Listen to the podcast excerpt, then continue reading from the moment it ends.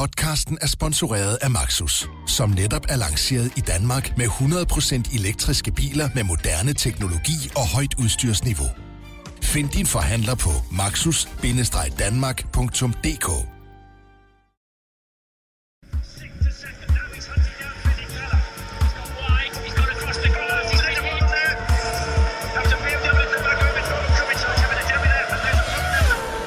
Hej og velkommen indenfor her i K-Magazine studiet.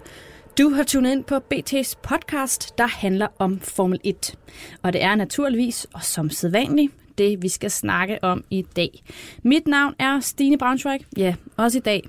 Og i denne omgang er programmet, der er jeg ledsaget af journalist og radiovært Mikkel Bakker og BT's Formel 1-korrespondent Peter Nygaard. Velkommen til de her. Tak. Tak. Nå Mikkel, øh, hvordan har din øh, Formel 1-weekend været? Jamen, øh, jeg synes, den har været god. Jeg synes, vi fik en masse spænding, øh, og jeg synes, det helt, og jeg ved, vi kommer til at tale om det, men hele det her med Ferrari og deres øh, teamorders, eller mangel på samme, det har jo været et samtaleemne, og så kan man jo sige, det er jo, øh, det er jo nærmest skæbnens ironi, at det er Fettels øh, hvad hedder det, retirement, der gør, at, at, at, at, ja, at Mercedes nu får øh, hvad hedder det, sejren sværet på et sølvfad, kan man jo passende sige. Ja, det kunne man passende sige, og der skal vi også snakke meget mere om. Øh, Mikkel, har du egentlig en relation til, til det russiske Grand Prix? Hvad er det for en, øh, en størrelse for dig? Nej, altså det eneste, jeg kan huske, øh, det var en gang, hvor jeg skulle ringe til Peter Nygaard i forbindelse med et løb, hvor jeg kunne komme igennem, og så da jeg så endelig får fat i Peter, så siger han, det er fordi pussen har været, så har lukket det alle øh, sende, sendemester ned. Det synes jeg er ret vildt. det er sgu da voldsomt. Peter, hvad, kan du huske den samtale der? Øh, jamen, der var ikke nogen samtale, fordi Vladimir havde været forbi, og så, så var der lukket for butikken. Øh, ja, men, men uh, Rusland er jo et, et, et, et sjovt stop på, på Formel 1-turen, og øh, det er ikke så upopulært, som man måske skulle tro. Faktisk så synes jeg, så er det de, de bedre steder, vi besøger. Øh, det er lidt kunstigt, et mærkeligt sted at holde vinter i hvert fald. Ja, det var det i hvert fald. Det er lidt varmt, ikke? Der er, der er ikke meget sne, kan man sige, men uh, sådan en, en, uh, en september sensommerdag, der er Sochi nede ved Sortehavet, og den her friske luft fra bjergene, og det, det, det, er, ikke, det er ikke så tosset. Hvordan er den kulinariske oplevelse i Rusland? Den kulinariske oplevelse er ikke meget høj, hvis man ikke bryder sig om rødbedesup, eller man sige det sådan. Ja, okay, det tænker jeg nok. Lige om lidt, der tager vi hul på dagens udsendelse. Velkommen til alle jer, der lytter med. Well now, James, they've changed the regulations concerning the airboxes and the wings, and yet you're still extremely fast. How do you do it? Big balls. Det første, vi skal snakke lidt om i øh, dagens udsendelse, det handler naturligvis om Kevin Magnussen og hans løb i Rusland i søndags. For der var jo faktisk øh, flere gange, hvor det så ret godt ud for danskeren. Faktisk rigtig godt. Han lå længe i pointene og blandede sig rigtig godt i top 10, hvor han også sluttede som nummer 8. Men efter en 5 sekunders tidsstraf, så øh, ryger han jo altså ned som nummer 9. Og danskerens straf, den kommer jo altså efter, at han øh, ryger af banen under en duel med Sergio Perez. Og den her duel, den taber Kevin Magnussen altså, da han overbremsede sin racer, og så skulle køre af en bestemt rute gennem nogle kejler for at komme tilbage på banen. Men det gjorde Magnussen altså ikke, og selvom han ikke vandt noget på det, snarere tværtimod, så straffede dommerne ham altså alligevel. Mikkel, en færre straf til Kevin Magnussen, eller var det, som han selv sagde, bullshit? Altså, man kan jo sige sådan helt objektivt, så, så, så, så vinder han jo intet på det. Han taber en placering, og han taber tid. Øh, jeg synes måske, det der er det værste, det er, at man aldrig rigtig ved, hvordan de der straffe, de falder ud. Og, og nogle gange har jeg også lidt på fornemmelsen, at det kommer lidt an på, hvad det er for en kører, der gør det. Øh, jeg, jeg, jeg er sgu svært ved, altså, de var tydeligvis ikke tilfredse, hverken øh, Kevin eller Steiner. Men der Steiner, som jeg også bagefter sagde, at det var bullshit, det her. Øh, nej, jeg synes egentlig ikke, den var fair. Jeg synes, han tabte rigeligt øh, på, på, på det, øh, ja, på den afkørsel, som, øh, som han jo laver allerede forvejen. Så jeg synes ikke, han skulle være straffet. Peter, vi har jo tit snakket om Formel 1-regelsættet herinde i studiet i forhold til, når der falder en straf til en kører i, i, i forbindelse med et løb. Hvad er dit take på alt det her? Fordi vi har jo snakket om det her med, at når der bliver lagt en linje, så tvinger det jo også øh, dommerne til at følge den. Er det det, der er på spil her, eller er der noget om snakken med den her straf? Jamen, øh, straffen er for mig at se i orden, fordi øh, kørerne havde på køremødet for at vide, hvordan de skulle øh, komme udenom de her krejler på, på den rigtige måde, punkt 1. Og punkt 2, så har kørerne i, øh, i overvis skrevet på, at de vil have nogle øh, ensartede domme, consistency af kodeord, når de snakker om. Øh, og det har vi altså, så længe øh, domspraksis er, som den er, øh, så, så var det faktisk den eneste måde at, og reagere på den her øh, afkørsel. Kevin var i banen, og han kørte forkert igennem kejlerne, så skal han have en straf. Det man så kan regulere, når man er dommer, der, hvor, hvor, hvor streng straffen skal være. Og det giver dem den mildeste straf, det kunne komme afsted med, fordi det var en, en øh, forseelse, som man, man ikke øh, der ikke væltede løbet, der ikke afgjorde noget, og som, som Mikkel også er inde på, som faktisk kostede ham tid. Men, men der skulle falde en straf, og han får den mildeste straf, der er i bogen. Så jeg synes, det er i orden. Men er det så en, hvad skal vi kalde det, en dårlig undskyldning fra Magnusens side, når han så efterløbet står i et uh, interview og siger, at han synes, det var for farligt at køre den vej, han oprindeligt skulle have kørt, fordi der var så meget grus og snavs på banen? jeg vil ikke sige en undskyldning, altså efterløbet, jeg, jeg havde fornøjelsen af Kevin lige efterløb, og han, han var jo ikke, øh, han var ikke den, den afdæmpede type, lad os sige det sådan. altså, og jeg forstår det godt, han lige kommer op i bilen, han har lige mistet et VM-point, eller to VM-point, og, og selvfølgelig er han ophidset, og selvfølgelig øh, forsøger han at, at, at, på en eller anden måde at lukke, øh, lukke damp ud, og det, det får han så også gjort. Men, men hvis han mente, den vej omkring kalderne var for fejl, så var noget, der skulle tages op på kørebet torsdag aften. Øh, det, det, det er ikke noget at komme efter, øh, episoden er sket. Det giver vel egentlig fin mening, Mikkel, det her Peter siger, eller hvad?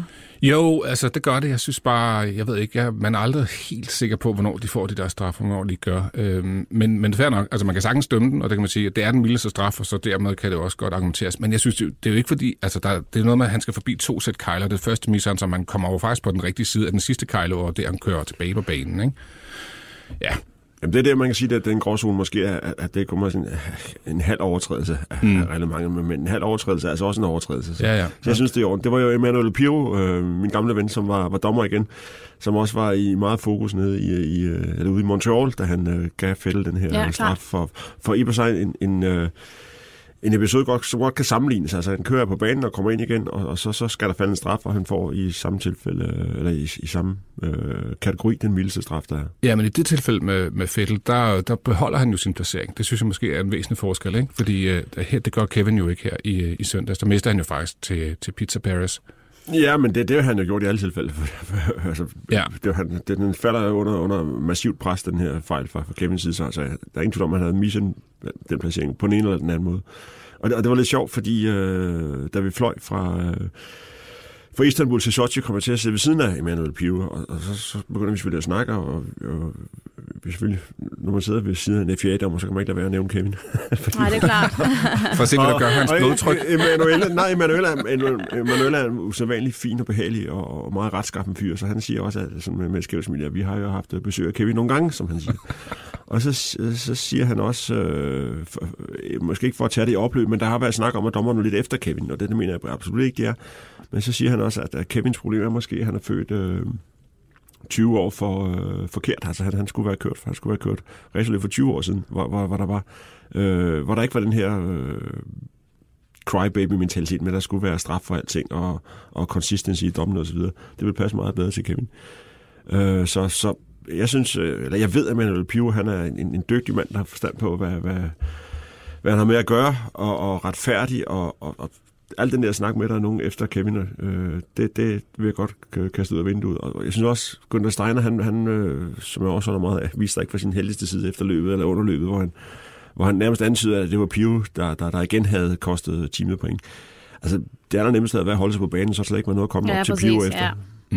Og altså alt i alt kan man sige, det var jo selvfølgelig bare set med danske øjne super ærgerligt. Altså fordi det, det var jo faktisk et, øh, fra min stol af, hvor jeg sad og tænkte, her var der et løb, hvor der var rigtig mange ting, der så ud til at lykkes for Haas og Kevin Magnussen. Og det er jo noget af det, vi har savnet rigtig meget i den her sæson. Mikkel, i din optik, er det her så et af de mest velløb, vellykkede løb for Magnussen, hvis vi ser sådan overordnet på den her strategiske tilgang, som Haas de har for Magnussen i det her løb? Jamen altså, det synes jeg. Jeg synes, øh, altså kvalifikationen, der er han jo ikke der, hvor han skal være, og det ved han også godt selv. Men da selve løbet starter, der tager han jo ret hurtigt øh, tre placeringer og kommer op i top 10, og så laver de et pitstop under øh, den virtual safety car, som jo øh, faktisk gør det, at han kommer ud på 6. pladsen. Og det, det er perfekt timet. Altså, der, den sidder lige i skabet der. Så kommer han selvfølgelig under voldsom pres, øh, fordi han ligger højere, end han måske skal. Og jeg mener, den første derovre hælder ham er måske Albon, ikke? Ja, det mener jeg også, det er. Øh, og, øh, og så får han den her 5 sekunder straf. Men det, jeg synes, der er fedt, det er jo, at han jo ved jo, da han får den her 5 sekunder straf, at nu skal han altså bare spole tid ud, fordi dem, der ligger lige bag ham, de øh, står på det her tidspunkt til at overhælde ham. Men, øh, og han står faktisk til at ryge ud af pointene. Men han holder jo så faktisk... Altså, han kører seks omgange, som han beskriver bagefter, som de bedste omgange nærmest i hans liv. Øh, og sørger for, at det kun er Lando Norris, der kommer foran ham, så han slutter på 9. plads. Men han, i princippet kunne have været ned på 11. pladsen og har stået tilbage med, med ingenting. Så jeg synes, øh, altså, ud fra hvad de havde, så synes jeg, at de spillede deres kort rigtig, rigtig godt, og jeg synes, at det var virkelig godt løb for, for Magnussen.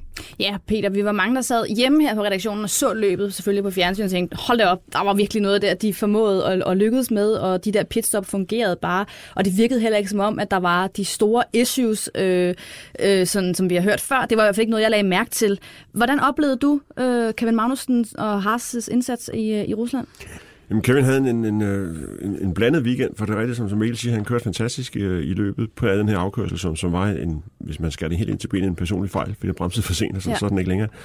Uh, men ellers alt det andet var bare helt perfekt, og de her seks kvalifikationsomgange, han nærmest fyrede af til sidst, fantastisk, uh, fuldt fortjent VM-point. Kvalifikationen var, var også, som Mikkel var inde på, var, var ikke som den skulle være, der, der fejlede han også, så, så det var en, en weekend, hvor, hvor det hele var perfekt på nær to uh, større eller mindre fejl. Uh, og, og Haas var jo uh, sådan relativt konkurrencedygtig faktisk for en gang skyld, og, og det var dejligt at se. Uh, de trængte til noget, uh, noget positiv energi og en succesoplevelse, så, så fred være med det. Problemet er bare, at der er ingen, der forstår hvorfor. Altså, det er ikke så længe siden, vi sad her og snakkede om, at uh, Haas... Og de forstår det heller ikke selv, er det det, Nej, du det, siger? det, det, det, det, der er problemet, ikke? Fordi... Uh, det er ikke så længe siden, vi sad og snakkede her om, at, at, at Haas-raceren, den, den, er, den er god i de her langstrakte sving, hvor den får varme i dækkene osv., og, og hvis der er noget, den hader, så er det vinkelsving. Og nu har vi lige været på de to baner, hvor der måske er allerflest vinkelsving i hele kalenderen, i Singapore og i, øh, i Sochi, hvor den faktisk har, har været bedre, end den har været hele, hele eftersommeren. Så, så der er ingen, der forstår det. Nu kommer vi til Suzuka øh, i næste uge, hvor var der mange af de her hurtige sving, hvor der, der skulle komme op i dækkene. Og der frygter jeg, at de ligger bare hernede bagved, fordi nu virker bilen bare på en anden måde, og ingen forstår hvorfor. Mikkel, kan det ikke blive lidt et, øh, et problem? Altså, jeg tænker, når, når, når holdet selv ikke engang ved, hvad det egentlig er, de gør godt eller gør rigtigt. Altså, jeg tænker, det må da også sige lidt om, hvad, ja, hvad det er, Hart har arbejdet med. Ja, det er jo et kæmpe problem, og det har været et problem hele sæsonen. Øh, og jeg tror også, at deres fokus må snart være over på, på næste års model, ikke? fordi den her bil, den, de forstår den ikke, og de kommer aldrig til at forstå den rigtigt. Så, så de ved jo aldrig helt, når, altså det, jeg tror lidt, de, de tager en mønt, og så vender de den, og så ser de, hvordan den, øh, hvordan den lander. Og det er aldrig til at vide, om, om bilen er, er, altså opfører sig ens lørdag og søndag, eller fredag for den sags skyld. Så det er et kæmpe gamble for dem, og jeg tror bare, de tager, hvad de kan få. Og jeg tror måske også derfor, at uh, Günther Steiner, han på radioen efter efterløbet, er jo altså overreagerer, kan man sige, ikke begynder at kalde Stewarten for alt muligt. Uh, men jeg tror bare, det er fordi, han er, altså, der er så mange følelser på spil, og endelig lå det til at få nogle point, som de virkelig vil godt kunne bruge. Ja, meget frustration, der har hobet sig op der. Også i konstruks, øh, hvad hedder det, konstruktørernes mesterskab. Ikke? Så der var nogle point der på spil, og de kunne godt lige have brugt de to, øh, to, to flere, fordi de er ikke så langt fra at måske at kunne øh, komme op på 8. pladsen i den samlede, øh, samlede VM-regnskab, og det tror jeg rigtig gerne, de vil. Så øh, meget på spil, øh, og øh, ja, selvfølgelig også mange frustrationer, men et eller andet sted tror jeg også, de går derfra med noget lettelse. De kunne selvfølgelig have fået med ud af det, hvis Grosjean han havde fået lov til at fuldføre løbet, ikke? Men øh, ja, at den der bil, den får de aldrig lært at forstå, det tror jeg simpelthen ikke på. Peter, du skrev jo efter løbet en kommentar på BT, hvor du talte om det her med øh, magt, øh, magtskiftet, eller havde skubbet til, til nogle ting øh, i, øh, i forholdet mellem øh, Grosjean og Haas og, øh, og Magnussen hos Haas. Vil du ikke lige prøve bare lige at rise op, sådan, hvad, er det, hvad var det, din pointe var? Ja, øh, min pointe er, at, at uh, Magnussen nu efter to og et halvt års tilløb af, af, af den kører, som uh, den Haas opererer ikke med første og anden kører, men, men han er i hvert fald deres første valg. Øh, det kan man se alene af den grund, at de, skal, de fortsatte med hans kontrakter, og Grosjean hang længe, før han fik en ny kontrakt.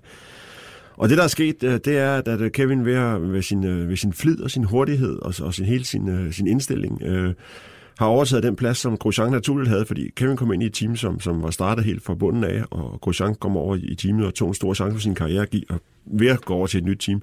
Så selvfølgelig var der en masse veneration fra, fra Gene Haas og øh, Günther Steiners side over for, for Grosjean.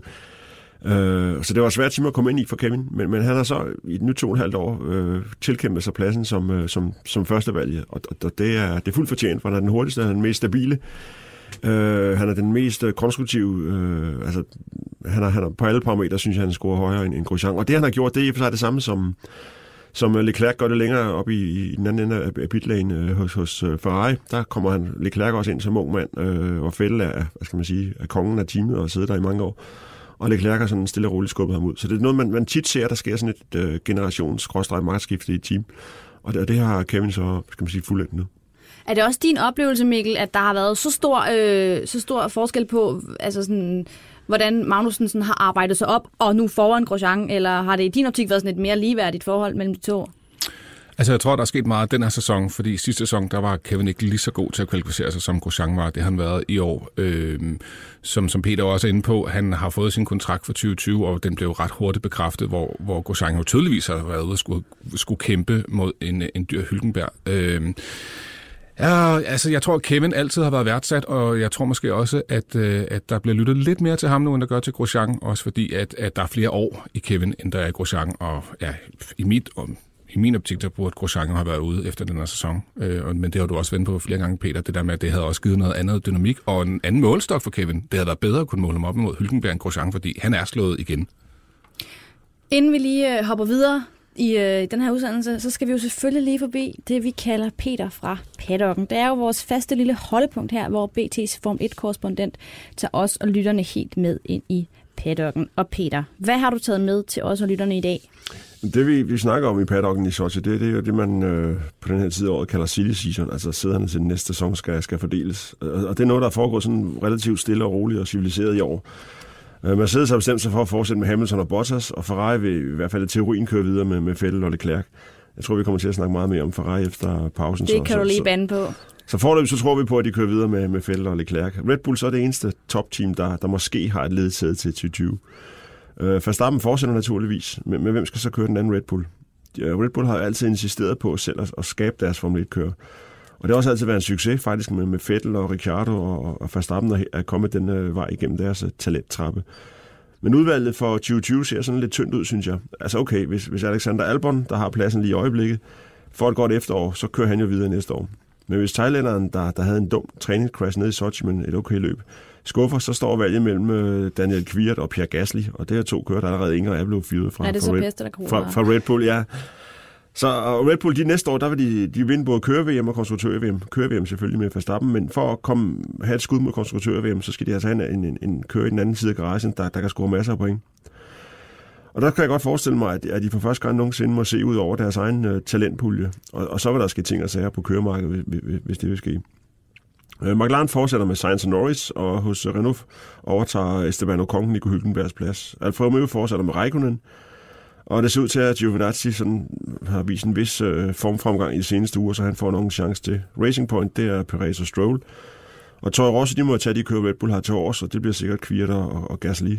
Haas ved vi fortsætter med Magnussen og Grosjean.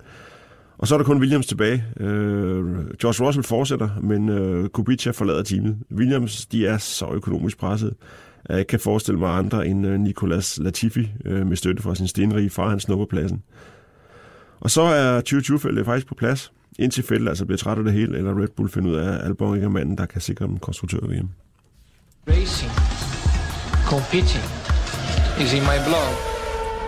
Vi har snakket om dem før, og nu gør vi det altså igen. For Ferrari, de løber med rigtig meget af opmærksomheden i øjeblikket. Og ikke kun for det positive, skulle jeg da hilse og sige. Den ene weekend, der vinder de løbet med Charles Leclerc, og den anden, så udgår Sebastian Vettel som førende kører i løbet. Og så var der også lige noget med nogle timeordre, der skabte lidt undren blandt nogle tv-serier i Rusland. Peter, Hvem var det, der gik op mod hvem i forhold til de her teamordre, da Vettel undervejs bliver bedt om at lade Leclerc køre forbi? Fordi ifølge Sebastian Vettel, så fulgte han en aftale, der var blevet indgået indløbet. Men hvad er egentlig op og ned i den her historie? Jamen, det er et godt spørgsmål, fordi de snakker begge to om en aftale, og ja, alle tre, fordi uh, Mathias Binotto, teamchefen, var også ind over det, og de har alle sammen hver deres fortolkning af den her aftale, som, som i hvert fald ikke er helt uh, stemmer overens. Uh, hvem der er op mod hvem? Eller, det er lidt en, for at trække snoren tilbage til, at vi snakkede om uh, inden, inden pausen, at, at, at, at der også ved at ske et magtskifte i, uh, i Ferrari-teamet, hvor, hvor, hvor Leclerc så åbenlyst udfordrer Fettel, og Leclerc øh, starter altså Ruslands Grand Prix fra sin fjerde pole position i træk. øh, og, og kunne måske med en vis ret føle sig lidt snydt for, for sejren i Singapore for uge. Så, så hvis der er nogen, der havde lagt lidt i banken, så var det, så var det ham. Øh, og han startede som sagt på pole og lavede en start, øh, hvor, hvor Fælde kom forbi, og, det var, så vidt jeg kunne forstå, faktisk en del af aftalen, at hvis uh, Fælde fik et, godt run, run ned mod det første sving, øh, så, så det vigtigste var at, at holde Hamilton bag sig, og så hvem af de to Ferrari kører, der går først i det første sving, det må de så ordne lidt senere. Øh, så det, det, det, så vidt jeg forstod, var det aftalen. Og så skulle de, øh, skulle de i orden det, og, og så glemte Fælde åbenbart aftalen, eller mente han var så langt foran, at, det ikke kunne betale sig, eller hvad det nu var. Og, og det er jo en naturlig racerkørereaktion. Når du har fået føringen i, i Grand Prix, så giver du den ikke en helt frivillig fra dig. Øh, men det understreger bare, at der, der er en øh, intern kamp øh, i Ferrari-teamet, og øh, det, som jeg ser som, som, som problemet, det er ikke så meget i år, for det. Altså, de har tabt VM-titlen i år til, til Hamilton, og de har tabt konstruktør-VM til Mercedes. Næste år, så har de et skud mod, mod beg, begge titler, og hvis de skal have en køreværnsmester, så skal der ikke nytte noget, at de øh, Fettel og Leclerc tager point mod hinanden. Så de skal i løbet af vinteren bestemme sig for, hvem skal være vores VM-kandidat, hvem skal være vores førstkører. Og jeg er i hvert fald glad for, at det ikke er mig, der skal fortælle Fettel, hvad den beslutning går ud på. Ja, fordi det virkede i hvert fald som om, der var noget, der ikke var helt clearet, eller også så gik Sebastian Vettel simpelthen bare fuldstændig kontra på den. Mikkel, hvad var din oplevelse af, af den her situation omkring de her teamordre?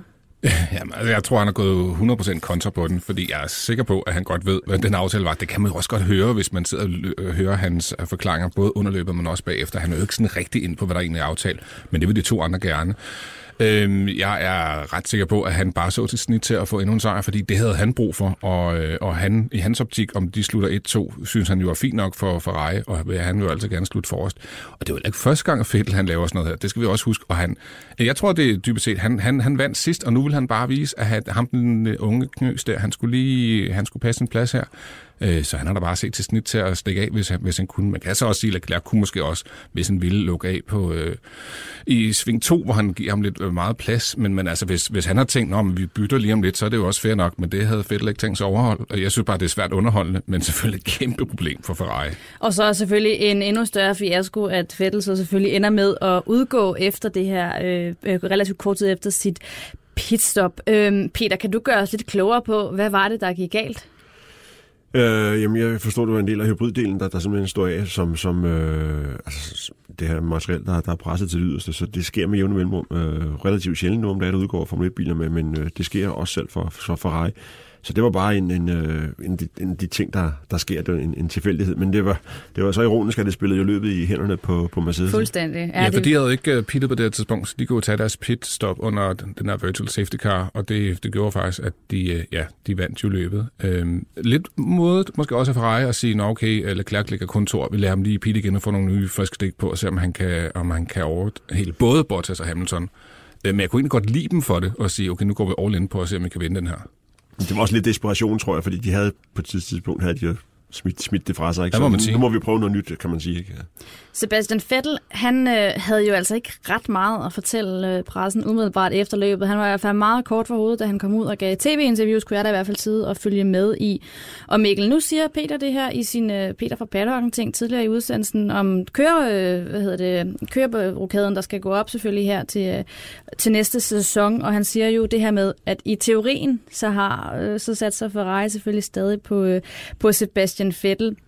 Har den her weekend ændret noget for dig og din holdning til i forhold til, om Ferrari kunne finde på at, øh, at gå ud i 11. team og, øh, og finde på noget andet end Sebastian Vettel? Altså, nu sad jeg her for to år siden og sagde, at jeg var sikker på, at Vettel kører også i 2020. Øh, grundlæggende tror jeg også, at det er rigtigt. Jeg tror ikke, at det bliver Ferrari, der hiver stikket. Det kan være, at Vettel for nok. Og han så tænker, at det gider jeg ikke. Jeg smider håndklæde og laver noget andet. Og, og, og, og det er nok ikke blevet mindre af det her, fordi der er en masse ballade, og de kan jo ikke køre sådan her, som Peter også siger til næste år, fordi det bliver hat og briller øh, hvis ikke der er nogle klare øh, regler for, hvem der er et og to. Man kan jo kigge over på Mercedes og se, hvor harmonisk der er derovre, hvor meget det fungerer for dem.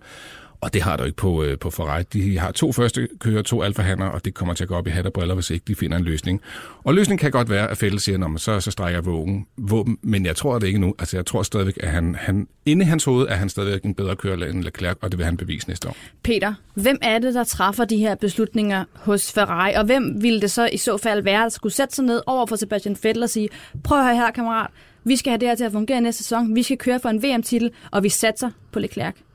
Jamen det er jo uh, Mathias Binotto, der i hvert fald skal overlevere øh, uh, budskabet. Det kan godt være, det kommer måske lige nu højere fra, fra, fra forretningsledelsen, som, som, som er så sultne efter at vinde VM. Altså det, de har været relativt tæt på mange gange, men det er godt nok længe siden, de, de har haft et, et verdensmesterskab. Så, så nu skal det bare være, fordi nu alle kortene falder i deres retning, uh, og så er det for dumt at ødelægge det hele med intern uro. Så, så uh, det er Binotto, som, som, som skal sige det, og måske også ham, der skal tage den endelige beslutning, og det er ham, der er på mange måder en dygtig chef, på mange måder arkitekten hvad den her succes, de har fået i år, men også en, en lidt blødere mand end, end, end hans forgænger. Så, så det, det er ikke sikkert, det falder så naturligt for ham at sige, så Sepp, nu er du anden næste år. Øh, det tror jeg, vil, han vil, vil, vil falde ham svært, øh, og det vil falde endnu sværere for, for Sepp at sluge Altså han på hans, skal man sige, tidspunkt i karrieren, fire VM-titler, har tjent de millioner, han skal have familiemenneske hjemme i Schweiz osv., han, øh, jeg tror ikke, han gider være, være anden kører næste år. Hvad er din mavefornemmelse grundlæggende? Nu hører vi Mikkel her, hvad han øh, fortæller om i forhold til, til, til Sebastian Vettel, og det her med, at det kunne være ham, der kunne trække stikket, hvis det så var. Hvad, hvad tænker du umiddelbart? Jamen, jeg tror, det er rigtigt, at det, det er Fælde, der trækker stikket. For Ferrari vil, vil ikke fyre Fælde, så, så skal han virkelig gøre sig øh, meget Upopulær. upopulær i de næste øh, uger. Men, men de næste uger bliver afgørende. Altså, hvis, hvis Sepp får et par succesoplevelser, han er god på Suzuka for eksempel, hvis han banker Leclerc der, som er en, en bane, hvor der virkelig bliver lagt mærke til, hvad, hvad der sker internt i, i team, hvem der gør det bedst der, for det, det, det er en kørebane, kan man sige. Hvis han kommer fra Suzuka med en succesoplevelse og et, et par stykker til inden sæsonen er slut, så, så tror jeg, han vil fortsætte. Øh, omvendt, hvis- han øh, har øh, udgår en gang til, eller, eller bliver sat til vægs af, af Leclerc på Suzuka, så, så vil han tage sin fremtid endnu mere op til overvejelse. Jeg tror, han har tænkt tanken, at hvor sjovt er det at være anden kører næste år. Øh, og, og de tanker vil, vil i hvert fald ikke blive færre, hvis, hvis, øh, hvis ikke han får, får vendt skuden meget snart. Mikkel, et, øh, et, en lille hypotetisk øh, leg her. Hvis nu, vi, hvis nu vi bare lige forestiller os, at øh, der i løbet af de næste uger opstår så meget drama, at øh, Fettel for eksempel vælger at trække stikket. Mm. Vi leger bare med tanken. Yes. Hvem tror du så sætter sig i den anden Ferrari? Åh, oh, det er jo... Øh, altså, jeg håber Ricardo. Øh, jeg gad godt at se ham i Ferrari, øh, og man kan sige, der er stadigvæk langt et stykke vej, før Renault bliver rigtig konkurrencedygtig, og jeg tror, at han, han har jo, altså, han har jo heller ikke nogen vorhar længere forstået på den måde. Han er jo heller ikke en af de unge, så han kunne godt se sit snit, og jeg kan ikke se nogen umiddelbart øh, bedre til at sætte sig derind, øh, som ikke kan komme ud af deres kontrakt, eller altså, man kan sige, at alle kan komme ud af deres kontrakt, men jeg gad godt at se Ricardo i en Ferrari. Hvad siger, hvad siger du til den idé, Peter? Jamen, Ricardo er et oplagt valg. Øh, Jeg tror bare, de får svært ved at få ham fri af Renault, fordi øh, Renault vil bygge hele deres fremtid på, på ham, eller i hvert fald den, den, den nære fremtid. Det kan godt være, at Ocon han har sådan den, den mere langsigtede fremtid, men, men Ricardo er, er bundet til Renault, øh, får en, en fantastisk løn der. Øh, så, så Men det vil han jo også få hos Ferrari. det vil han også få hos Ferrari. Øh, så får Renault så et, et problem, som, som, som er relativt stort. Så skal de hive hylden op af handen igen. Så, så der, der er mange ting i spil her. Men jeg, jeg vil, ikke fordi vi, vi er danske, men, men hvis de skal ud og kigge sig om på køremarkedet øh, og finde en, en god kører, som har den øh, pakke af, af erfaring og, og hurtighed og en, en stadig stigende formkurve, så, så, så kan jeg ikke se, at de kan, de kan se ret meget forbi Kevin Magnussen. Og det har vi jo selvfølgelig også drøftet tidligere her i studiet.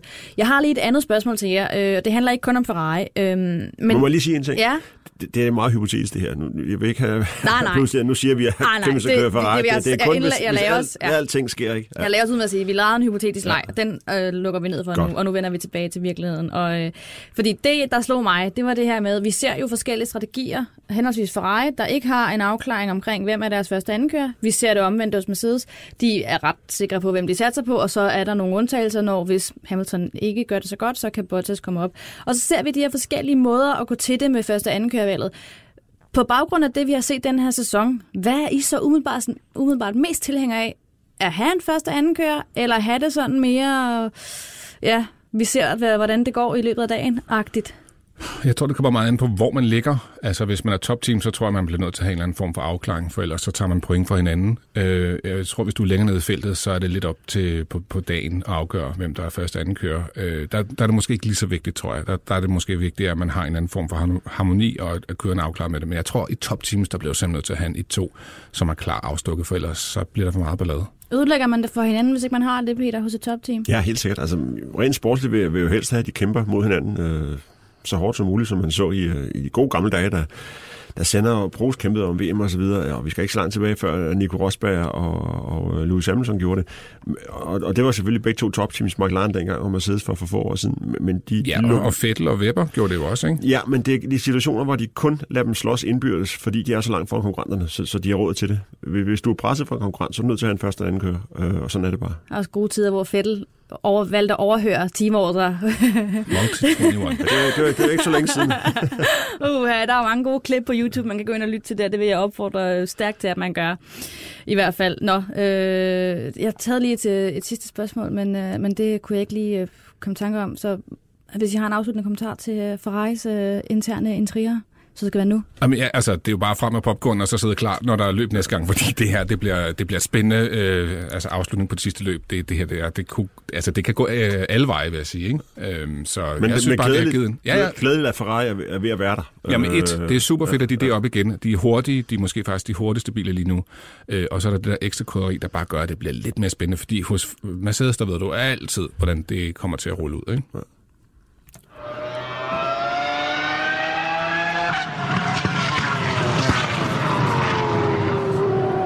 Inden vi lige runder af for i dag, så skal vi jo selvfølgelig som sædvanligt forbi det, vi kalder for pole eller pit.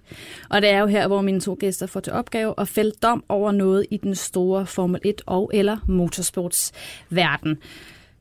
Jeg spørger jer hver gang, jeg tror ikke, jeg har spurgt dig nu om det, Mikkel, men det gør jeg nu, har I lavet lektier? Ja. Peter? Nej, jeg har sprunget over i dag. Du har sprunget over i dag? Nej, selvfølgelig har jeg lavet, selvfølgelig har jeg lavet lektier. Hold op. Uha, der var Du, du, du lige... behøver ikke spørge, Stine. Nå, okay.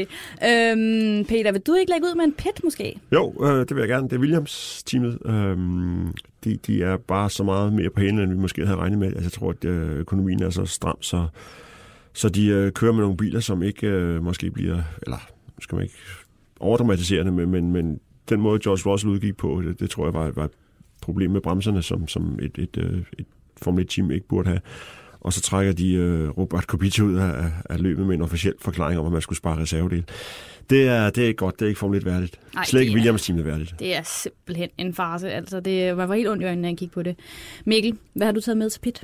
Jamen, Pitt, der giver den faktisk til Kim Räikkönen, Ja, fordi han burde være lidt mere rutineret end som så. Ikke? Han startede sit løb nummer 307 og var dermed den tredje mest øh, kørende Formel 1-kører i, i den her forbindelse. Og så starter han med en 20-start, går i stå, bliver overhældet i hele feltet, og får så ovenikøbet sig en uh, drive-through-straf, fordi han 20-starter. Så det, det sætter ham i pit for mig. ja det var min yndlingsfinde, der, der virkelig øh, kom rigtig, rigtig sløjt fra start der.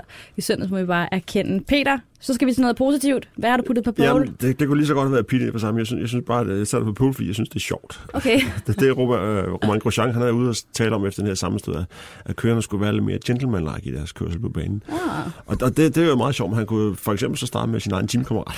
oui, oui. ja, det er faktisk en meget god pointe.